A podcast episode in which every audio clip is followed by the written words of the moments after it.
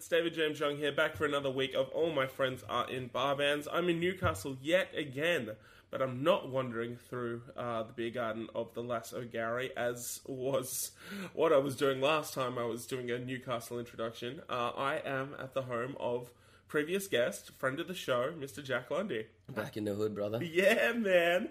How, how are you, dude? A bit dusty again, Yeah. but um, you know, we As am I. we just As finished am I. recording guitars for the Adeline Pines record, so that's Plug that shit. That's Plug pretty that shit fucking away, cool. son. and apparently I've got a chest infection. Ouch. It may have something to do with covering an INXS song for some something coming out soon. Oh right. Well, yeah. Hopefully, hopefully you don't end up with the the same uh, problems as Mr. Michael Hutchence. No. You, you haven't booked any hotel rooms or something. Well, I'm not into autoerotic Yeah, asphyxiation, so it's, I think that, that covers Let's it there, just doesn't tear it? down the facade. Let's just tear that shit down. Fuck, I love it. Um, well, you could never tear us apart. To boom. Down, down, down, down, down, down, down, down, down, down. Fucking hell. There's a bunch of fucking cool shit happening over the Labor Day long weekend. And uh, I would just like to give a quick shout out to some of my friends that are doing some awesome shit. So, shout out to Rachel Maria Cox and SM, who have a huge long weekend ahead of them. They are doing uh, the last uh, show on the Sad Girls Club tour on Saturday night at Blackwire Records, and then on Sunday and Monday, it's Sad Girls Fest, which is a massive, massive, massive lineup. All kick ass people doing kick ass things. So get down there and check that shit out. You've got nothing to lose. You might even find yourself a new favorite. We've had Rachel and SM on the show before, and they are awesome. Uh, Jack, I'm sure we've played with Rachel, and I'm, I'm sure you know SM. You can you can vouch for for them being fucking cool people doing cool things. The greatest. I'm, the SM has the comfiest spare bedroom I've ever slept in. There you go. It's a bloody hotel. And how do you how do you rate SM's dog? oh, 10 wolves out of. Ten wolves out Yeah, of ten. yeah. Somewhere around that. That's a good approval rating. But I mean, all dogs in generally are going to be 10 wolves out of 10. it's true. It takes a lot for for a dog to get below that. this dog gets my lowest rating ever. Seven wolves. Harsh judges. I know, right? It's just like, oh damn. I'm the only people that could give that kind of judgment are those dog show judges. Oh right, yeah, totally. Absolute pricks. Yeah, man. Over at Newtown Social Club are the fucking amazing Yes, I'm Leaving and White Dog, two of my favourite very noisy punk oriented bands in Sydney. They are playing with the fucking meanies, which is very cool. Uh, that's at Newtown Social Club. It's part of the Rolling Stone Live Lodge Dealio, and that should be pretty fucking awesome. So, shout out to those guys. Uh, hell, if you're listening to this the day it comes out, and you happen to be in God's country, you happen to be in Newcastle, then Tanned Christ are playing tonight uh, at the Hamilton Station, and that is with Tide Mines, and that's with Dog Act, and that is with Suburban Haze. You know all those guys, I'm sure. You've, Yeah. You've you've traversed the the the many uh, familiar realms. Uh, yeah, shit, the Suburban Haze guys. Is Alex still in the band? I believe so. Don't quote me on it. Because he me used to it. drum for us. Oh yeah, that's right. Uh, Many Adeline, moons ago. Adeline Pines. Adeline Pines' new album coming out 2016. We're also playing shit. tonight too. Oh shit! So where are you guys? The lass. Who are you playing with? Um, give me a second. let, let me find that one out for you. Uh, the Dusky Lanes Uh-huh. and Shamim from Perth. there you go. So are you you guys headlining? Apparently. Shit. Well, there you go. All right. Well, spot for choice, people. Get out there and make it fucking happen in Newcastle. Also on uh, Monday afternoon, uh, there's going to be a nice little uh, post weekend get together. Uh, chance for everyone to lie down in the park, have a nice little picnic, and have a bit of fun with some friends of the show. We've got Jess Locke, we've got Hannah Band doing one of their street punk acoustic sets, we've got Mr. Isaac Graham, and we've got Mr. Dave Drayton, aka Zounds and it is going to be bliss. That's going to be in O'Dea Reserve in Camperdown. Uh, if you know us, like any of us personally, uh, then hit us up for further details. But we'll probably be convening about one o'clock. It'll be weather like this. It'll be nice. It'll be fun. Come down. What else do you got to do? It'll be sweet. We can just have some lunch and whisk the afternoon away. It will be lovely. I'm very much looking forward to that. It will be grand. It will be a great way to top off the weekend. Uh, also, uh, the day after that, though, uh, my boys in Apart From This and my boys in Raccoon City Police Department, uh, they are on tour with Trophy Eyes and they are going to be playing at the Wollongong Uni Bar. Uh, and they're doing a bunch of shows all around the place, so get along to check out those guys. Big, big, big fan of Apart From This. So much so that they are going to be the guests on the podcast next week. Boom. Hey. There you go. So now you know Tim and Rathead from Apart From This uh, had a little chat with me, and it was so much fun. Those guys are absolute fucking legends. So, yeah, very excited to share that with you, and looking forward to seeing those guys and motherfucking Rack City once again.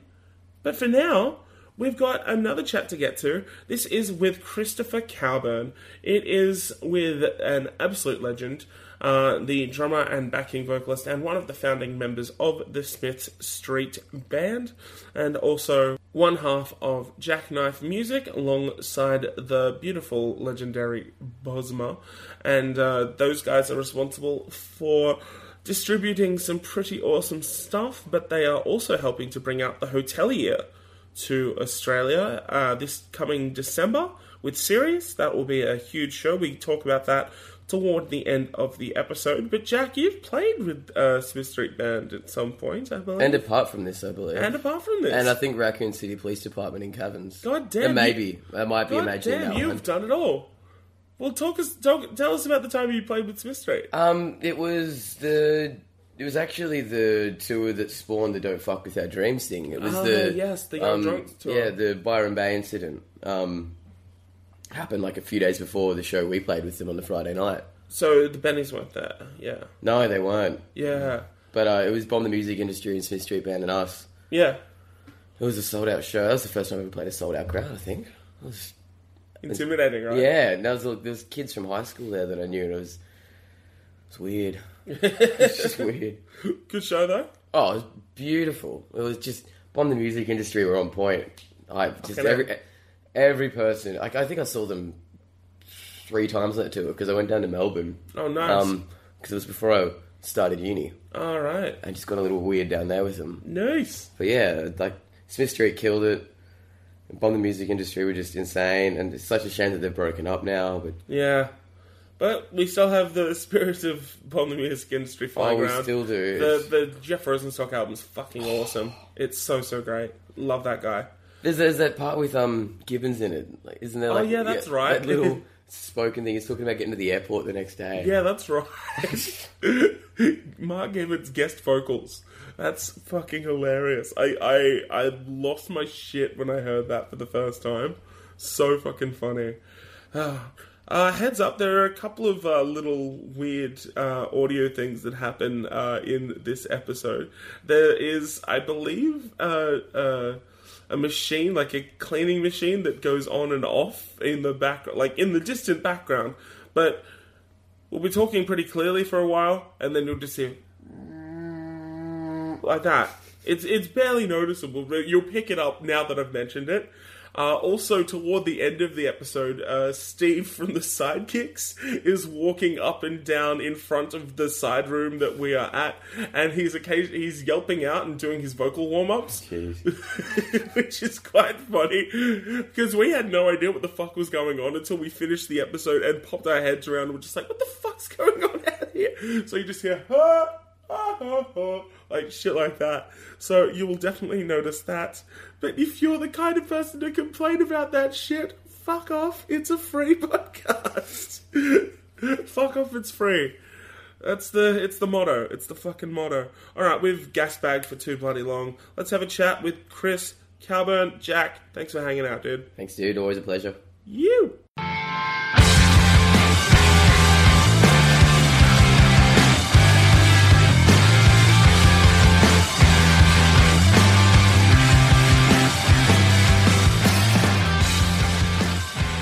Hi everyone, I'm David James Young, and all my friends are in bar bands. Today, I would like to introduce you to my friend Christopher Cowburn.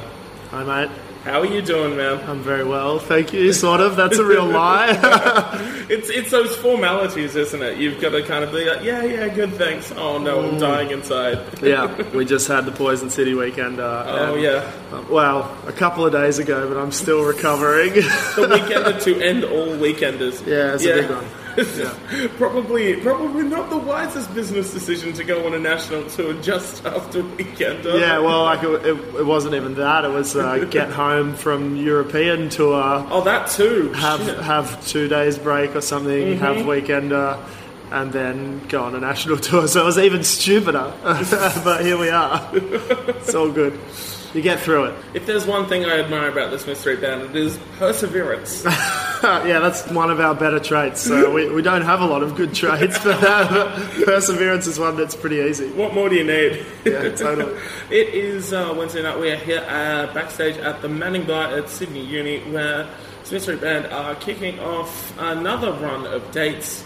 Back once again, bringing out uh, some wonderful international friends with them in Andrew Jackson Jihad Mm-hmm. and the Sugar Canes and the Sidekicks. It's an excellent mixed bill, which you want. You know, it's that's Yeah. the spice of life. Yeah, it was kind of the vibe uh, going into this. Like, we've wanted to bring AJJ out for a long time. Sure, yeah. Um, and obviously, they took us to America to tour, and Yeah, we, yeah. we supported them. So, uh, well, actually, we've wanted to bring both bands, AJJ and the Sidekicks, out for a long time. And Yeah. they're pretty, like, while I think they run in the same circles, uh, if you like, they're sort of pretty different sounding bands. AJJ way more folky, Yeah. and uh, yeah, folk punk or whatever you want to call it, and Sidekicks are very heavily indie rock. Yeah, yeah, yeah. Which is awesome. I think it's great to have that. And then like.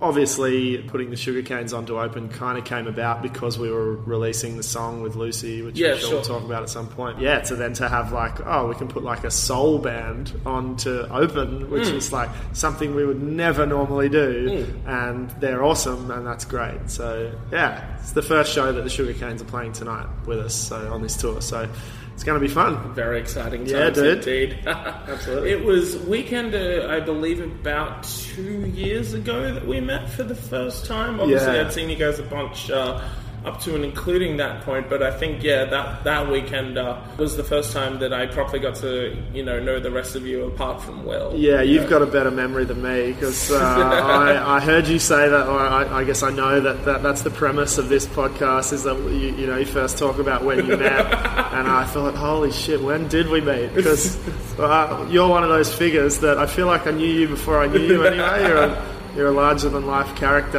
I'll take it. And uh, I, I feel like I, I knew you from like probably the first time you came to a show. Anyway, but maybe Weekender, who Which knows? Which was, ironically, the very first show that I saw of Smith Street. So I talked about this on the podcast with Will. Was in this very room. was it really? It was. You guys Yeah. were opening for Frank Turner. All right, 2012. Twelve. Yeah. Yeah, I think it was May 2012. Yep. Yeah, that's right. You got it was with William Elliott Whitmore and Yeah, Jen Buxton. Jen Buxton played. Yeah. Phenomenal lineup, actually. Yeah. Yeah. Yeah. That tour was awesome. That was kind of uh, for us like the start of touring non-stop, if you like. 'cause Yeah. we, we did that, but right before it was when we'd done the first tour with Jeff. Uh, Rosenstock Yeah. as Yeah, Bomb yeah. the Music Industry, Yeah. like when it was just Jeff by himself coming out to Australia. Yeah, yeah. That was actually the Frank Turner tour. Was the tour that I quit my full time job Oh, really? and like kind of when we went for it, I guess if you want to call it that. Yeah. Where were you working? Uh, so I like uh, like studied design, do a Uh-huh. lot of the design for the band and all of that sort of thing. I was working for a company called Elwood, which is like a clothing label, fashion label. Yeah, right.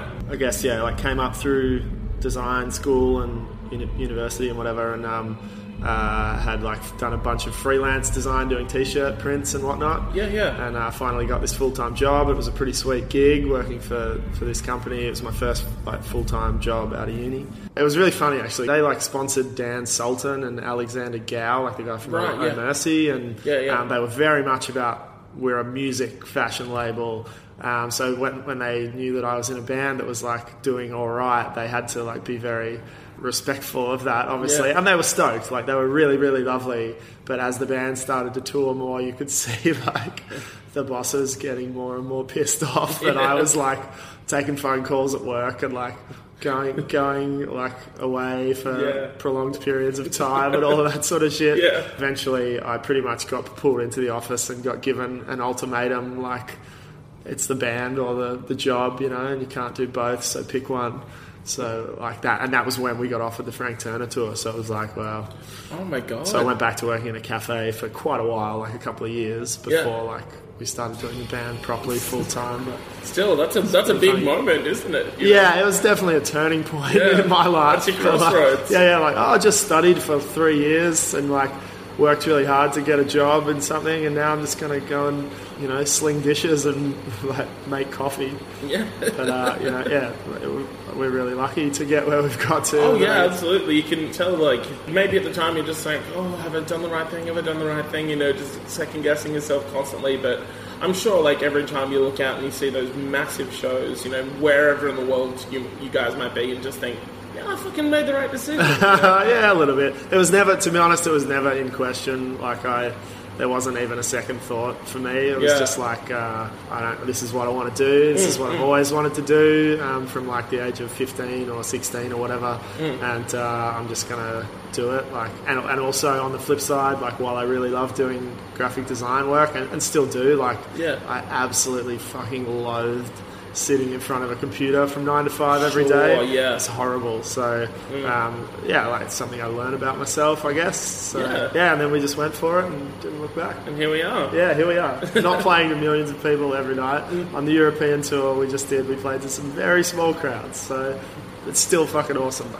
It's all, it's all about the, the quality, not the quantity. Very let's, true. let's remember that. Very true. That, actually, that that just reminds me of we played two shows in Sweden. And Okay. First time, first time to Sweden. We played one in Stockholm and the Uh-huh. other in Gothenburg. Oh, cool. which Yeah. are both beautiful cities, and Yeah, yeah. Sweden's an amazing place. And this is like sort of a prime example of uh, the way crowds can work, I guess, like especially smaller crowds. Like Hmm. Stockholm had way like we didn't know what to, what to expect from either show. First time in the country. And Stockholm had way more people. It was like, you know, I think there was like over 100 people, which is awesome. And the promoters Oh, were sure, really yeah. stoked and it was great. And everyone just kind of, it was a great show and we were, we were pumped on it, but everyone kind of just stood there and like, you know, Had nodded their heads yeah. and got into it. And then Gothenburg the next night, we were like, okay, there's no way that it's going to be as good as that. Like, that was awesome for a first show. And we got there, and there was like half the people, maybe 50 at the most, Mm. and they just went ape shit. Like tore the, tore the place apart. Like people, No kidding. Yeah, people like crowd serving. One dude like got um, like like someone got kicked in the face and his Oh. teeth were bleeding and stuff. Like it was uh, it was hectic. It was a quite a juxtaposition. Yeah. So- Like, were they just excited because, you know, there was a band playing, or like, did they actually know you? No, no, they like knew who we were, which Wow. is amazing. Yeah, Yeah, that must be cool. incredible. Yeah, it was rad. It's a, it's a, it's a like a cultural breakdown thing. You know, it's just like you can be anywhere in the world, and you know, as like as long as you're speaking the language of music, you know, you got people Yeah, responding. totally, to that. dude. Yeah, it was amazing. Especially like I think the only time we played in Scandinavia before was like in Copenhagen twice. yeah, right. And, this was like a lot further north than that. So. Yeah, yeah, yeah. yeah, good times. Fucking a man. Yeah, totally. Let's tap into your younger self. Let's tap into Sure. the teenage self, uh, or even even further back. Uh, when did music become a thing of interest to you? Was it something that uh, was always a part of your life, you know, family life, etc., or you know, did you kind of get involved at a, at a later part of your life? Like, where do you kind of Yeah, come um, into the picture? it's a little bit of both, I guess. Like my family isn't musical at all, Right, yeah. Um, but there was always like, I guess my parents who were like rock lovers and gig, Oh, sure, gig yeah. goers and stuff when they were young. Um, so they're definitely music fans, as most people are. And uh, I was like, my earliest memories are listening to like Paul Kelly and uh, Queen and Genesis Sure, and stuff yeah, like yeah. that uh, in on like uh, family drives, Mm. Um, you know, holidays and in the car and stuff, and uh, singing along to all of that sort of stuff. Oh, and of course, yeah. Loving learning the words and you know belting it out with my brother and Yeah. and whatnot. I suppose, yeah. From then on, my brother was was the biggest influence. Um, like, he's four years older than I am, um, Uh-huh. Andrew. I guess I just pretty much followed what he did. So Sure, you know, yeah. like, we moved to Gisborne in Victoria, um, which is where, where sort of where I did the most of my growing up. When I was in like maybe like grade three or four or something, Mm-hmm. and uh, so that was right when he started high school. So like you know he started getting into to punk music through dudes he met at high school and was like there's a lot of FReeZA shows on. Fr- FReeZA isn't a nationwide thing, but they do like all ages and underage shows in Victoria. Okay. It's a government run thing, and Yeah. um, he used to go to heaps of FReeZA shows, and uh, like the first memories I have of like punk music are like he would go to see the Living End or Frenzal Rhomb Mm, or those type of bands, and uh, he actually came home with the Frenzal Rhomb. I bought the T-shirt before I heard the, band. I love and, that uh, shirt. Yeah, it's like it's probably still somewhere at home. It's absolute classic. But um, Shout out to Jane Lindsay. yeah, hi boys. it's so weird to know them now. I know, like, isn't say, it? say this stuff. Yeah. He was a huge influence on me, and you know, I was sort of pretty super jealous for a while because I I never got to go to any of these shows. Like mum and dad were always like, "Nah, you're too young," and, and all this sort of stuff. And yeah, when I I still remember the first time that I heard like a live drum kit in a room Oh, wow. was like in our garage at that house. Yeah. And uh, my brother and some mates, he was probably in year like eight or 9 Mm-hmm, or something. They had a jam in the like just like jamming covers or whatever in, in that garage. And his friend Buffer, who later robbed our house, which is a totally different story.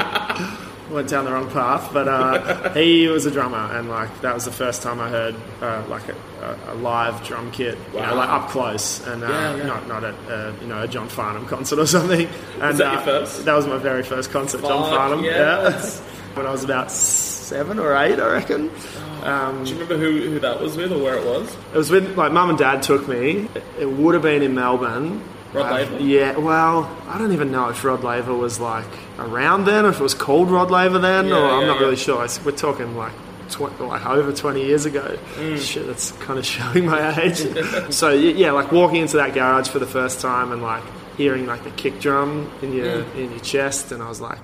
Fuck yeah! i this is I want to play drums. Yeah. and uh, yeah, um, started drum like hassled mum and dad for a long time. Started playing drums in the next couple of months, I guess. Oh, sweet. I don't know. It just kind of went from there a little bit, like continually following my brother's influence with punk music, and I started to like delve a bit deeper and you know get into Dropkick Murphys, Bouncing Souls, Yeah, yeah. uh, Blink One Eighty Two. Course, yeah. Into like uh, hot water music, into a lot of the no idea bands and that sort Mm, of stuff, Um, and then sort of started to branch out on my own and get into like heavier music or indie music or or whatever as I've sort of grown up. Yeah, still like um, have a lot of love and respect for my brother to, for like showing me that side of things Yeah, because I de- definitely probably wouldn't potentially be sitting where I am today if that hadn't have happened. So Yeah, yeah, yeah. it's really really lovely. Actually cried at his uh, wedding when I said uh, said that. Your brother's obviously seen you Oh, lots of times. Yeah, he was at, he was at the 170 Russell show the other day. And, Yeah? um, yeah. The first bands that I played with were with him, and like yeah, started out playing in shitty bands. And the first time I played at the Art House in Melbourne, R.I.P. was with Yeah. him. Wow, yeah. Um, yeah, so he's he's had huge involvement in uh, in my playing in bands, Yeah, and yeah, like, yeah. he's he sort of dropped off uh, in his interest along the way, but I kept going and playing drums, and Yeah. like I don't know, it's a weird one for me because I like like I've been sort of pretty on and off with playing drums, and like like that. I'm not a hugely musical person, and drums is the only instrument that I can really play. Yeah, right. To be brutally honest, I guess I, I would have lessons in the beginning, and then I'd stop lessons and like not worry about it anymore for a little while, and then I'd go back to lessons and sort of get interested again. Mm. And then went through the whole spate of playing in bands with my brother. I guess I had a lot of problems with my shoulder. Um, So Okay. I, I used to play a lot of basketball pretty seriously for, for quite a long time while I was growing up. I dislocated my shoulder really, really badly. Not playing basketball for the first time, but playing mixed netball. No shit. and then I've dislocated it subsequently playing basketball, and I've done it. I've probably dislocated my shoulder like 10, 15 times now. No shit. to the point where I've actually just rolled over in bed and it's popped out once before. So like it's pretty bad. I've had a couple operations on it. That, that's stopped me from playing drums on and off for quite a, a, a fair bit Yeah, of time, yeah. I suppose. Maybe one of the reasons I met Will because uh, I was playing in a band called This War, who are like still good friends of ours and like a very early Poison City band Okay. and I just like joined the band. They'd released the, the EP on Poison City, and it was probably like the fifth Poison City release, maybe or something. Yeah, no something shit. like that. And uh, so, like really early days, I just joined the band after they'd released the EP, and we play. I played two shows with them. One was in Sydney, and one was at the Art House supporting the Gaslight Anthem Oh, dude. on on their first trip to Australia, which was awesome because I was a huge fan of yeah, Gaslight yeah, at the time Of course. and uh, it was right when the 59 sound had come out. and that, that show they did was really cool.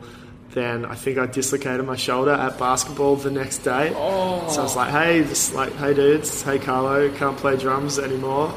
And uh, I guess it was through that that I met. Well, I, don't, I already sort of knew Bosma, but became closer friends with Bosma, who's like now Smith Street manager or merch guy or whatever you want to call him. And yeah, it was the weekend uh, probably after that that I saw Will play for the first time solo Yeah. and met him. And then it was two weeks after that that I I'd, I'd sort of given not given up, but I like it was in like one of my lull periods of playing drums at that point. Like Yeah, just yeah. didn't really care. Was just having a good time, going to shows and whatever. Yeah. And I didn't really care if I was going to be in a band or not. Sure. And then got a text from Will after like hanging out with him and drinking beers at the weekend of that year. I think it was 2009 Uh huh. he said, "Do you want to have a jam?" And the first Smith Street jam was like two weeks later in, in mine and Lee's lounge room, Yeah, there you go. and yeah, the rest is history, as they Indeed. say. it's such like a uh, that story. Anybody who's read an interview with us will like like ever will know that story because I've said it so many times, but it's so like kind of perfect and poetic that like Oh, yeah, totally. f- well, I think it was the second time I saw Will play solo, and the first time we met and talked properly was like our future record labels Yeah. festival. like, Yeah. it's, couldn't have happened any better. Oh, fucking destiny, yeah, man. yeah, totally. So yeah, that was that. Yeah, there you go. Tell hmm. us about the very first band. Take us all the way back. Oh shit! Was The this very- with your brother? Yeah. So the very first band we played in, I feel like it was him and a high school friend. Actually, I'm going to go even further back than that. No, I'm not. No, I'm not. I I had a high school band that was like just mates, Yeah. And we jammed in like there was there was like this weird room at high school, Right. like a music room that was kind of just like a storage hole or something. They had a drum kit set up in. Yeah, yeah, yeah. And we used to jam in there at lunchtime. They'd, they'd let us jam. And I think we played one lunchtime show at Oh, school. Like, Like covers and yeah, shit? totally. Like, What kind of stuff like, you playing? I think we would have done like Blink 182. We probably did like a, a Goldfinger cover or something. Like, you know, Nice. Pop punk covers. Fuck all, yeah. all punk stuff that, like, um, you know, hopefully kids from school would know or something. Yeah, yeah. Um, there's probably like a Rage Against the Machine song in there or something. You know, you know how it goes. But yeah, my first proper band that w- that actually like played shows at pubs or whatever was with my brother and this dude we met. Um, Chris, his name was, who was from Melton, and we lived in Gisborne at the time, like Right, yeah. western suburbs of Vic, outer western represent. And I have no idea how we met Chris. Maybe my brother met him at shows or something. Okay, yeah. And this was still around the time where I was 16, I think, 15 Okay. or 16. Yeah, right. So like it was it was the four of there was there was another guy Ollie who later left the band and it, for the most part it was the three of us and we yeah just started playing shows at, at pubs and whatever. was the called? It was called United Front. United Horrible you name. It sounds like a like a skinhead band or something, but it, it was the opposite of that. It was like a real like uh, PC anti-flag Oh, really? kind of band. No Um, shit. Yeah, yeah. Did you have a mohawk?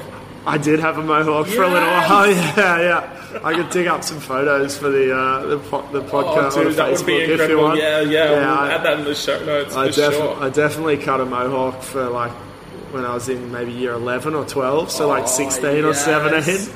Big black one. Oh, um, fuck yeah. yeah, it's pretty cringeworthy to look back on now. So, what was the first show that uh, the United Front played? Do you know what? I reckon we played in Geelong. At like some Workers Club. Nah, it was at like some weird railway hotel or something in Geelong. And we played a show down there. That was my first ever experience of like a live show. Um, um, you know, playing to uh, an audience that wasn't just like school friends or whatever. Yeah, sure. Um, and then yeah, we went on to play a few a few shows. We played, you know, I think we played like Yah Yah's or whatever it was called then on, on Smith Street, and uh, like there was a bar called Soak on Smith Street, which is now I have no idea what it's called now, but you know, played a few little little bars along Smith and Brunswick Street. You know, played the Art House a couple of times and met some people then that I still that I'm still really close with friends with now. Like there was a band back then called the Arch Rivals that we Oh, played yeah. a couple of shows with, and Yeah. uh, Mike Hodson, uh, who was the guitarist in that band, is now a super close friend of. Of ours, and he plays in Freakwave. Oh, and, sure, uh, yeah. And you know, he played in Following Sea and Yeah. and those kind of bands. Um, so yeah, still like like know a bunch of people that I met through those days. Yeah, I guess that was my introduction to the art house as well, playing there for the very first time. Oh, and wow, was that daunting? Oh, big time, yeah. Like, yeah, it was very, very nerve wracking, like stepping foot in that place for the first Yeah, time, let alone um, trying to play. Um, but yeah, like, uh, it just kind of went from there. And eventually, like, that band fell apart or whatever. We didn't really play that many shows. Yeah, and then yeah. I went and um, I played drums in a in a band called the Go Set for a little while. Oh no shit! For, yeah. yeah, for only like They still kick around a bit, don't they still go around and yeah, like a Celtic punk band. Yeah. I was only in that band for like less than six months, but that was my first first experience of touring interstate and overseas and stuff. So, Right, yeah, wow. And that was still when I was like, I was still eighteen when Mm. I was in that band, I think. Crazy. So pretty young, and those guys were like a lot older.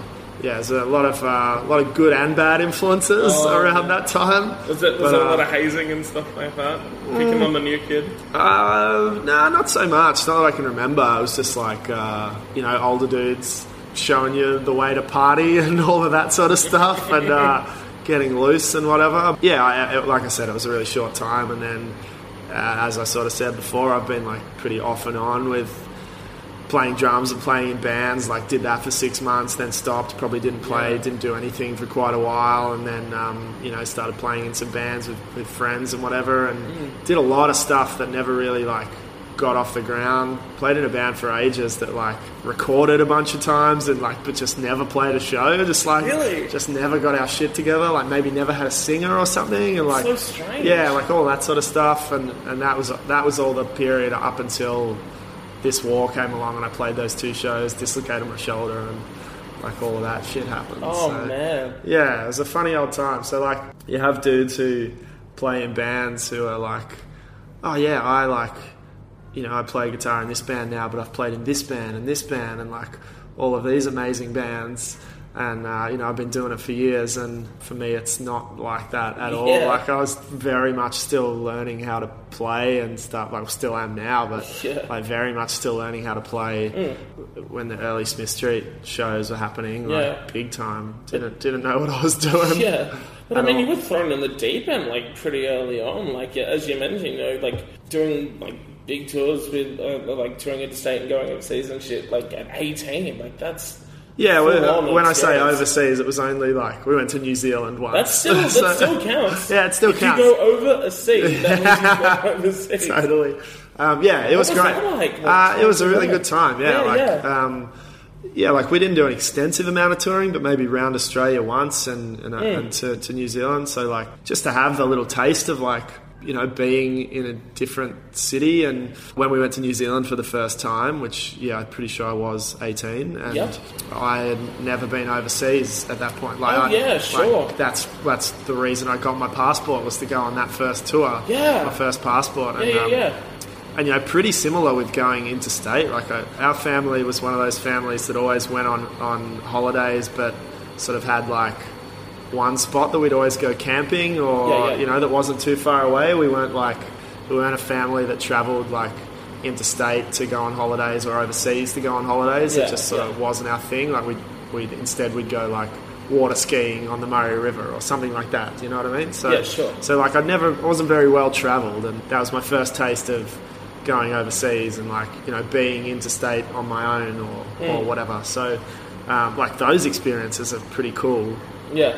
Um, and yeah, I, I remember coming to Sydney for the first time and like like being in Newtown for the first Yeah, time and like course, yeah. experiencing that, and it's a really great area. And um, yeah, it's uh, it was it was a really really great experience. Um, and sort of I guess maybe that just gave me a little taste of it, Hmm. and then yeah, obviously got to experience it way more when.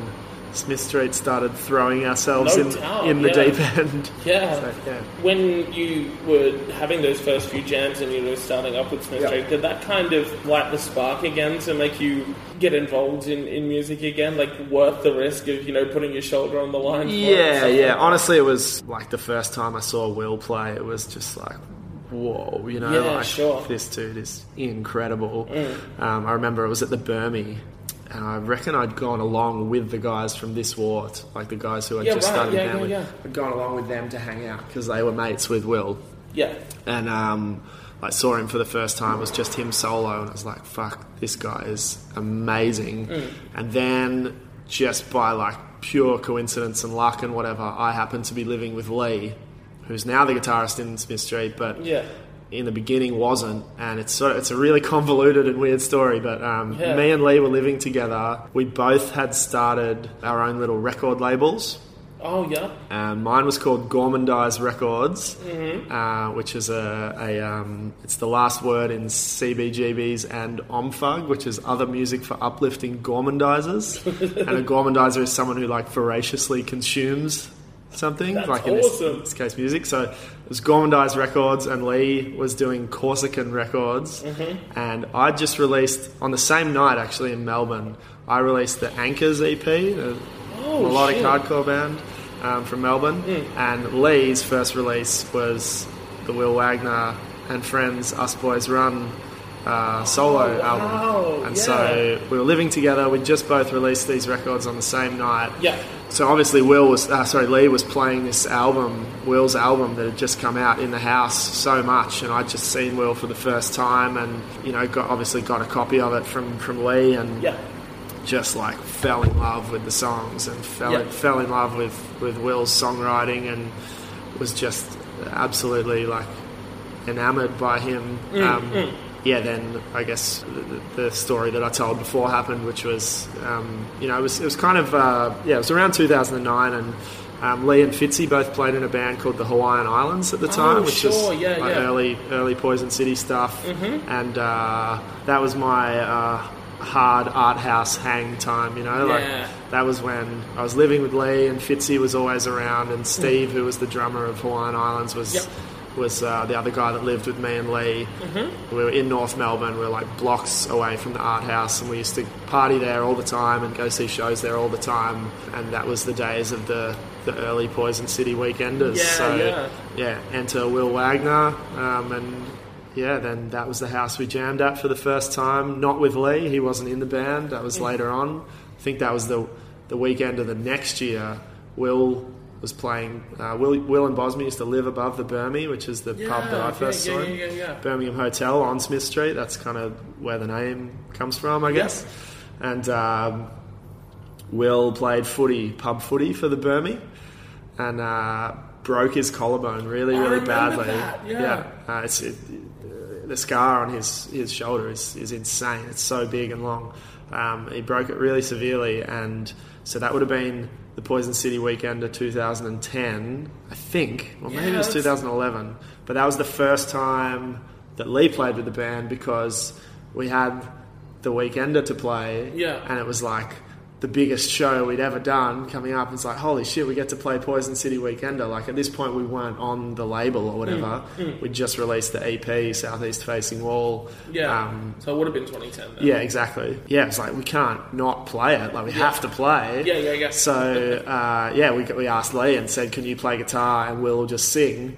And uh, that's what we did, and, and, and Lee played for the first time, and of course Will played guitar anyway because he because he And, can't yeah, just sit like still. guitar and, and keys, yeah, yeah. he can't just sit still and sing. So Yeah. of course he like took his sling off like an idiot and Yeah. played anyway. And, Well, there's uh, a lot of gig injuries. There's a lot of injuries Oh, in this band, isn't Oh, there? we were like accident prone for a while. You, haven't, even, you haven't even heard the story about my knee yet, which is Oh, a whole next part. But um, yeah, so, so Lee never, just never left really. Like we Yeah, yeah. played that show with him and maybe a couple of others, and then I just sent him a text and was like, "Hey, dude, do you just want to keep playing?" Yeah. And that was it. So yeah, And here we are. here we are. yeah, yeah, pretty cool. Do you remember the first ever show that you played with, with Will slash Mystery? Yeah, I think. I'm pretty sure it was at the Tote. Oh, cool. I think it's a fun, it's a pretty funny story actually. There's a there's a friend of ours, Gaz Baker, Uh-huh. who's a he's a funny guy and he's a sound engineer from Melbourne, and he plays in this kind of joke band. I hope he doesn't get offended by me saying joke band, but uh, called Kegan Okay. um, from Melbourne. They still play around a little bit, I think. And um, he called himself like they, they all their songs were about um, drinking some form of alcohol. So there was like abs- absinthe makes the heart grow fonder, um, goon but not forgotten. good classic titles. So good. So our first show was supporting them, maybe on like an EP release or something, and we were totally unprepared. It was probably like like a week or two after our first jam, but because Will had already been playing solo and already had like a heap of the songs built up and etc.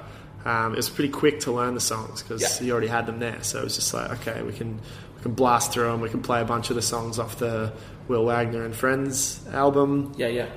and that's what we did. And uh, yeah, that was kind of the start. Um, yeah, I, I reckon that was the end of 2009. Yeah. yeah, like like September, maybe early October. Wow, And yeah. um, and then we would have gone to Sydney, like our first trip to Sydney. I think we played some shows with Step and Razor, maybe Oh, up the coast. Um, we would have done that, like yeah, still in the end of 2009, I think, maybe early 2010. Mm-hmm. Yeah, the first show was definitely at the Tote. Yeah, then we just kind of went from there. It's all a bit blurry. I wish like I wish our MySpace page still existed Oh because we had, or maybe it still does exist, but there was definitely a list of shows on there that we lost, and it was it was like our early list of shows that.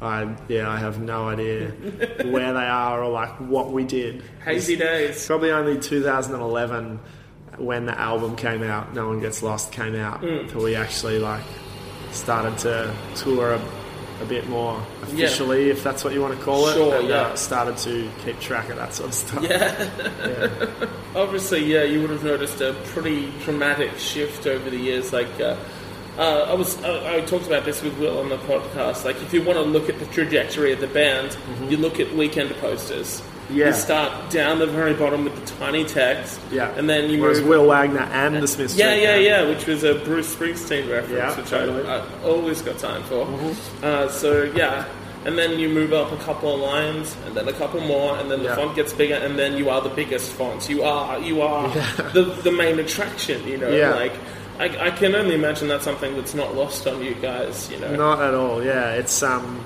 Andy actually. Andy from Poison City Yeah. has all of those posters framed uh, along the wall of his office. Um, Yeah. out the back of Poison City. Yeah, yeah. I don't have them all. I wish I did, but I, I really, really love going in there and looking at that. Like it's. Yeah, we're really, really proud of that. I'm not ashamed to say that at all. You know, we just worked our asses off from like day one of this band, and like, yeah, like I said, we pretty much went on tour end of 2009, start of 2010, and like from then on, we played every show we could and kind of didn't stop to the point where like most people were saying, "Hey, you play too many shows. Like you probably should like chill out a bit."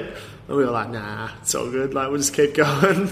um, we never really pissed anyone off too badly by doing that, but um, yeah, I can remember when we played the Bomb the Music Industry shows in Melbourne Yeah. for that tour in 2012, start of 2012. We did like the Luca Brasi. I don't know if it was a, an, an EP launch or anything for them or Mm. any release, but we did a couple of their shows um, in Melbourne, supported them, and it was like Yeah. a week before, and I was like, oh, we probably shouldn't have done this. Like, Yeah. you know, we've got these. Our like next proper tour is next week in Yeah. Melbourne. It's probably not a good vibe. But uh, yeah, we just we just kept going, and uh, I suppose uh, to have a record label like Poison City support you um, in that way is is like it's something to cherish. And um, you know, my friendship personally with Andy has developed so strongly over Yeah, those years because I guess myself and Bosma have always been the sort of managers of the band, for want of a better term, from Yeah, the from yeah. the very beginning. I think it was like pretty early on that I sort of realised, hey, this band could actually do well if we work hard at it. Yeah, yeah. And so I just sort of, with Bosma, we just sort of took on that role of like, we're gonna like sort sort shit out. We're gonna Yeah. do this.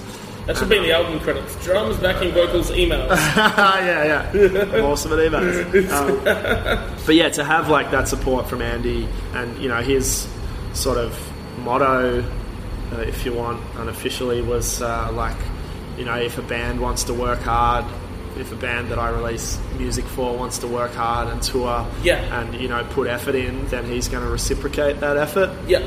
and he still does that today. So Yeah. perhaps that's a, a, a credit to why our name has grown on the, the poster Yeah. and, and whatever. And uh, you know, we're, re- we're really not, really not lucky. just on that poster, on a lot of bloody posters. Yeah, I guess a lot of posters. But uh, to be brutally honest, we right before Sunshine came out, we had sort of a dilemma where we had a uh, we were being courted, if you will, by by record labels. Ah, yes. that, it was that whole period where there was there was literally like I think four. Re- bigger record labels that were like Mm. we want to to sign you we want to do like proper contracts and we want to release the next album Yeah. like Sunshine, what it turned out as. And Yeah. I still remember like uh, we went through this this whole like we were gonna do it. We were, there was one that we were gonna go for, and like um, it was we we were sort of into the idea, and then and what they were offering, and then we were like, oh no, that's a terrible idea.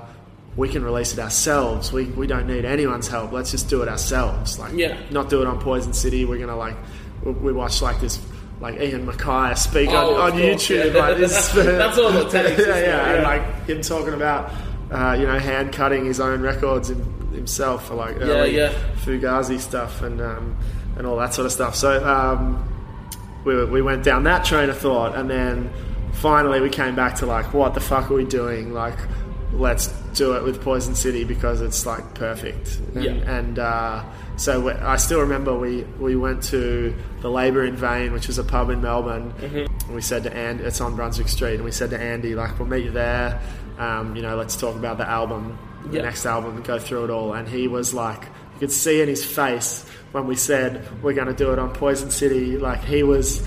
He was so ready to be told, like, because he knew everything that was going on, and he Oh, was shit. he was so ready to be told they're not going to release the album on Poison City. They're going to do it with an, a different Yeah. record label. Yeah. And then I think that was a real catalyst for him to be like, okay, like they could have done something else. They could have gone with someone else, but they've like stayed loyal to me or whatever. I think he really respected that. And Yeah, yeah. so the amount of effort that he put in with Sunshine just like skyrocketed, you Yeah. know? Like we're really, really stoked with, with the way that all happened and sort of just uh, went from there. Yeah. You know, and um, to the po- to the point home, where you know, it's a- it's, it's our, it's our home now. Yeah. To the point where the family has expanded, and back in that in those days, it was just Andy doing everything himself, Yeah, and yeah, then now he's got a like team of three people that, Yeah. that work at Poison City. Shout out to Aston Tomo. yeah, Azza and Tomo, um, Aaron and Sarah, and it's it's so cool, you know, like it's it's so awesome to watch it grow and like build into something that like, especially with you know, you talk about the that, like our name going up on the, Yeah, the yeah, or whatever, but it's not just that. It's like there are other bands, Australian bands that have done similar things, but of but also like the caliber of international bands that. That, that are on each of those posters Yeah, building course, and yeah. also the venues Yeah. building. Like you know, pretty. It was pretty wild. Like I still remember when we played the corner for the first time Yeah. with Joyce Manor and Cheap Girls. Yes. The night Abbott got elected. The night Abbott got elected. Let's try and not dwell on that one too much. Yeah. But it does mean it's the two-year anniversary, so we've only got one year to go. Yeah, I still remember like that being at the corner and me and Andy talking about that and how that was a huge thing for like the Yeah, of weekender. And then this year it was like the corner was the second smallest, uh, second biggest show. Yeah, yeah, yeah. And the 170 Russell show was the biggest one. And Biggest like, ever. Biggest yeah, biggest ever. So, show and like you know, I think there was seven shows across the weekend this time, and I can still remember Andy freaking about having two shows on one night. Yeah. Um, a couple of years ago, it was like, will this actually work? So. You know, it's for it to grow like that and us to be such a big part of it is just something that I'm super, super proud of. And like, I think everything that they stand for and, and promote um, in their morals and ideals is, is really, really solid. Yeah. And, uh, you know, um, I've learnt so much in, in terms of taste in music but also you know um, in terms of how to run a small business, if that makes sense. Yeah, and of course. Which which I guess a band is as well, if you want to look at it that way. But and in, in terms of how to like put on shows and like I've learnt so many things from Andy. I can Yeah. still remember actually going in. I mentioned before that I released that Anchors EP, Yeah, yeah, and I didn't know Andy very well, if at all, then. sure. And I can still remember going in to Poison City for the first time with like a handful of those CDs. Like, probably took him like 30. Yeah. Was like, you know, trying to get him to take them on consignment and asking him if he would like give me his list of record stores that he distributed to so I could send them to them. and if that like pissed him off, he's like, I'm not going to give you my list of record stores, you know, that's cause that's my list that I do distribution, so you can't have them. You know, it's just, uh, it's funny to think back. Yeah. I think he took two copies on consignment, and I took the other twenty-eight home with me. Oh, bro. you know, that was whatever. Like, Yeah. it's, um, that just shows, I guess, how much I've learned from from him, and Yeah. uh, you know, the Poison City family and the Death in the Family Yeah. family um, over over those years, and Yeah. um, how how much. That community of music has taught me. I, I owe a lot to that, and Fucking definitely wouldn't be uh, here where I am without those people. So. It's a beautiful fucking sentiment, man. it's really cool, isn't it? Yeah, it's the best. Yeah, they're great people. Fucking A. Alright, so we'll wrap up here, but before we do that, Mm-hmm. I'm pretty sure you know what's coming. I asked this of all of my guests, and now is I don't know if I do. Ooh, well, I guess now's the time to find out. Mm-hmm. I want to know about your best and worst gig experiences as a performer. Okay. Ever. Yep. Feel free to start on either or. The floor is yours. Sure. Okay. Um, I've got two that spring very, very strongly to mind, and they're both pretty funny stories. Alright, here we go. Actually, no. One's funny. One's one's just kind of um, really heartwarming. Yeah, we've played a lot of big gigs, I guess, festivals and Yep, stuff, and yep. um, I'm just going to quickly touch on two of them, which was Meredith. In, um, playing Meredith Music Music Festival Yeah, um, in 2013 was was a huge um, honor, and um, that was coming home from one of our first overseas trips, so Sure, it just yeah. felt really special. And the other one is playing Splendour in the Grass, which we just did, which was just um, you know Yeah, the mind footage was blowing. amazing. Yeah, Especially the banner reveal, like that was huge. Yeah, I mean, to, to like that was Will's idea, and to like have that come off and all work was we were just really, really, really stoked on it, and um, you know that's the biggest show we've ever played. So Yeah. um, to to do that was just a tr- truly a dream come true. Yeah. But the the one that sticks in my mind always that I remember as probably one of my favourite and best gigs, the very very first show we played in Europe, which was in London. And uh, we were supporting Apologies I Have None, um, Oh, yeah. band, band from London who are super good friends of ours. We were touring mainland Europe with them, but there was the one London show at the start, and it was like it was right when their album came out, which is called London, and they were doing really, really well. It sold out on pre-sales. It was like a 250 capacity room or something, and one of our first or our early times going overseas, and um, one of our yeah, well, our very first European show. So we were super excited about it and just had zero expectation. Like we had no idea what to expect. Yeah, yeah. Um, and didn't know, didn't expect anyone to know the band there or whatever. And yeah, obviously, but with it being sold out, we thought, apologies, I have none. Hugely popular band. There'll be, a, you know, it's going to be an awesome show. There's going to be a lot of people watching us. Yeah. First time there, that's awesome. And then people will go mental for apologies. And uh, we rolled in and started playing, and it was almost the whole room were like singing along and crowd surfing and like Wow. knew all of the words to our songs. Holy and shit. I've never been more blown away by like by a crowd's reaction than I was at that one. Like it was just it was just like so unexpected and I, I didn't think anybody would know who we were and to, to have that like have like you know Will like standing back from the mic and people singing Yeah. singing the words and like the, the crowd taking over and like stuff like that. It was just just phenomenal. Like um, such a special feeling, and I'll yeah never ever forget that one. And then the bad one. this is just. There's, I'm sure there's been a lot of bad gigs and a lot of like yeah. played too drunk, played sloppy, like oh, yeah, yeah, yeah. you know all of that sort of stuff. Yeah. But the the best one that I can remember was. Um, just uh, at the start of this year, actually, we, we toured the UK. We did a co-headline tour with Gnarwolves, Oh, cool, band yep. from the UK Yep. in, in May, And uh, we played in Manchester, and we were kind of yeah, it was co-headline, so we were like swapping out who would play last each night. Yeah. And the Manchester show was our turn to play last. And the band that opened, um, actually, a, a, a guy who features in this story was um, Patrick from Self Defense Family, who was Oh, just yes. here in Australia Yeah, for yeah, yeah. And it was his other band, Drug Church, that he sings for, who Okay. were, were opening all of those shows. And himself and one of the other guys in the band are Straight Edge. Right? And so we were upstairs in the band room talking to them, and me and Lee and Fitzy were who who are all like Will doesn't really drink, but we're all these days. So Yeah. me and Lee and Fitzy are all kind of the drinkers in the band. Yeah. The two dudes, the two straight edge dudes um, from from Drug Church, were asking us uh, why, like how how do we balance like how much we drink. And how many beers do we have before a show and whatever? Yeah, yeah. And uh, we were like, "Oh, dude, we've got it like down to a fine art, you know. Like we just have a couple of beers to get get ourselves relaxed, but we never we never go over the, overboard or whatever." words. And it exactly was famous last words.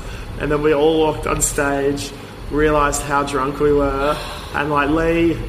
Um, was sort of swaying. He was that that drunk, and uh, it was probably the worst show I've played on drums in uh, like years, Oh my god. and uh, dropped dropped like three sticks and like just made so many mistakes, and it was like really really embarrassing and uh, and and horrible. And the best part about it was um, it was quite a high stage. It's probably like you know maybe Oh, no. maybe four or five foot high or something, so like Yeah. reasonable. And Fitzy in his like slightly drunken state. Uh, he went. I think he got like his feet caught up in his bass cable, Uh-huh. and like went to flick it out of his way, and like did a big step backwards, and his foot just stepped off the edge of the stage, Oh. and uh, he he went down like a sack of spuds. Oh, no. And, um, I think it was during like "Don't Fuck with Our Dreams," and it was like coming into the quiet part, and um, I still remember looking, and it was just like. I didn't see it happen, but it was just like all of a sudden he just wasn't there, and I just, I just, I just couldn't, just couldn't see him. And like even the, the amps were like obviously in front of me, and I just he just was gone. And uh, then all of a sudden saw like a bass guitar get like slammed onto the stage, and he was really really pissed. And uh, he had to take his his bass off, stop playing, clamber back on stage, like obviously really embarrassed, and. Uh, yeah, then pick up and continue, and it, obviously it was in the quieter part of the song. Yeah, that's probably the the worst gig that springs to mind. Yeah, that that one will always stick in my memory. I can imagine. That's yeah, amazing. and uh, yeah, everyone like got a good laugh out of it. Yeah. except Fitzy. That oh, night. of course. Um, but he can laugh about it now, which I guess, I guess is a good thing. He was, he was pretty pissed off at the time, and me and Lee, uh, Lee actually for like the rest of the set, which was probably, I guess, "Don't Fuck with Our Dreams" was probably halfway through. Yeah, yeah, yeah. But for the rest of the set, me and Lee couldn't look at each other because we, we couldn't we, we couldn't look at each other without laughing.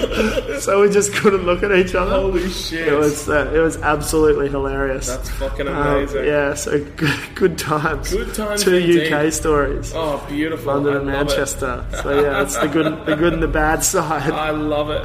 Yeah.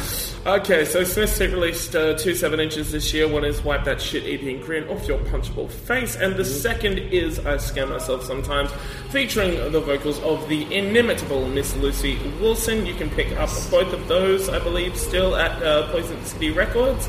And uh, you've also put together a little uh, tour for the end of the year with uh, the Hotelier.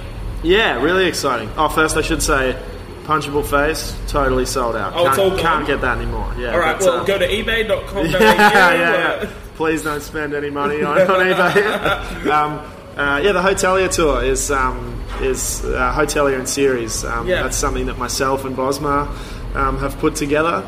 That's through uh, Um, Jackknife. Through yeah. yeah, Jackknife is I guess what we call ourselves, I suppose. Yep. Um, and is something we're really really excited about. Um, it's our first foray into doing it, into bringing out an international band. Yep. Uh, to that's not with Smith Street. Yeah. It's not supporting Smith Street bands. So obviously we've been doing it for quite a few years. Sure, yeah. But it's always been Smith Street tours. Yeah, yeah, so yeah. Uh, this is the first.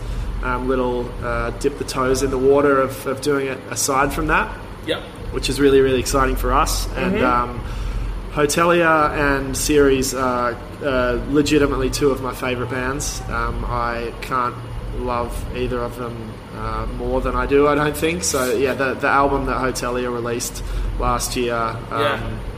Home Like No Place is there. I keep calling it Home Like No Place There Is, and uh, Christian from the band keeps uh, keeps correcting me, so I got it right this time. That album is just absolutely phenomenal. Like Yeah, it's, yeah, yeah. it's it's one of the best sort of emo folk punk, you know, really Yeah. lyrically driven, whatever you want to call it. It's one it's it's one of the best albums I've heard of that um, ilk in Sure. in a really long Yeah, time. yeah, yeah. we met those dudes in uh, just after that Gnarwolves tour I was just talking about. Actually, we they we did this uh, like touring festival thing in Germany um, called Pirate Satellite, which was like seven shows in May, and we met those dudes on that tour and. Mm-hmm. Yep.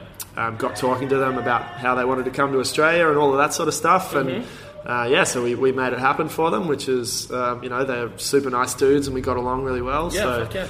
Um, yeah, really excited to do it. And Absolutely. yeah, Ceres uh, some of my best bros. Yeah, I- I'm really really good friends with those dudes and, and love I know them- Tom listens to the show, so shout out. Hello, gorgeous. Hey, baby. and, and they're one of my favourite bands uh, from Melbourne, and the uh, the stuff they've released over the last couple of years, uh, the album and uh, Luck EP, uh, is just Yeah. so catchy, Just and they're such yeah. a good live band. I'm really, really, really, really excited that they said yes to, to doing doing the tour, and Yeah. they're really excited. I think it's gonna go really well. So Fucking A. jackknife.com.au to buy tickets and check all the details out. tickets, people. Chris, thank you so much for this, man. This Thanks, has been DJ. Thanks for having me on, man. I'm Abs- honoured to be a part of it. Fucking A, man. Wonderful to have you. I'm David James and all my friends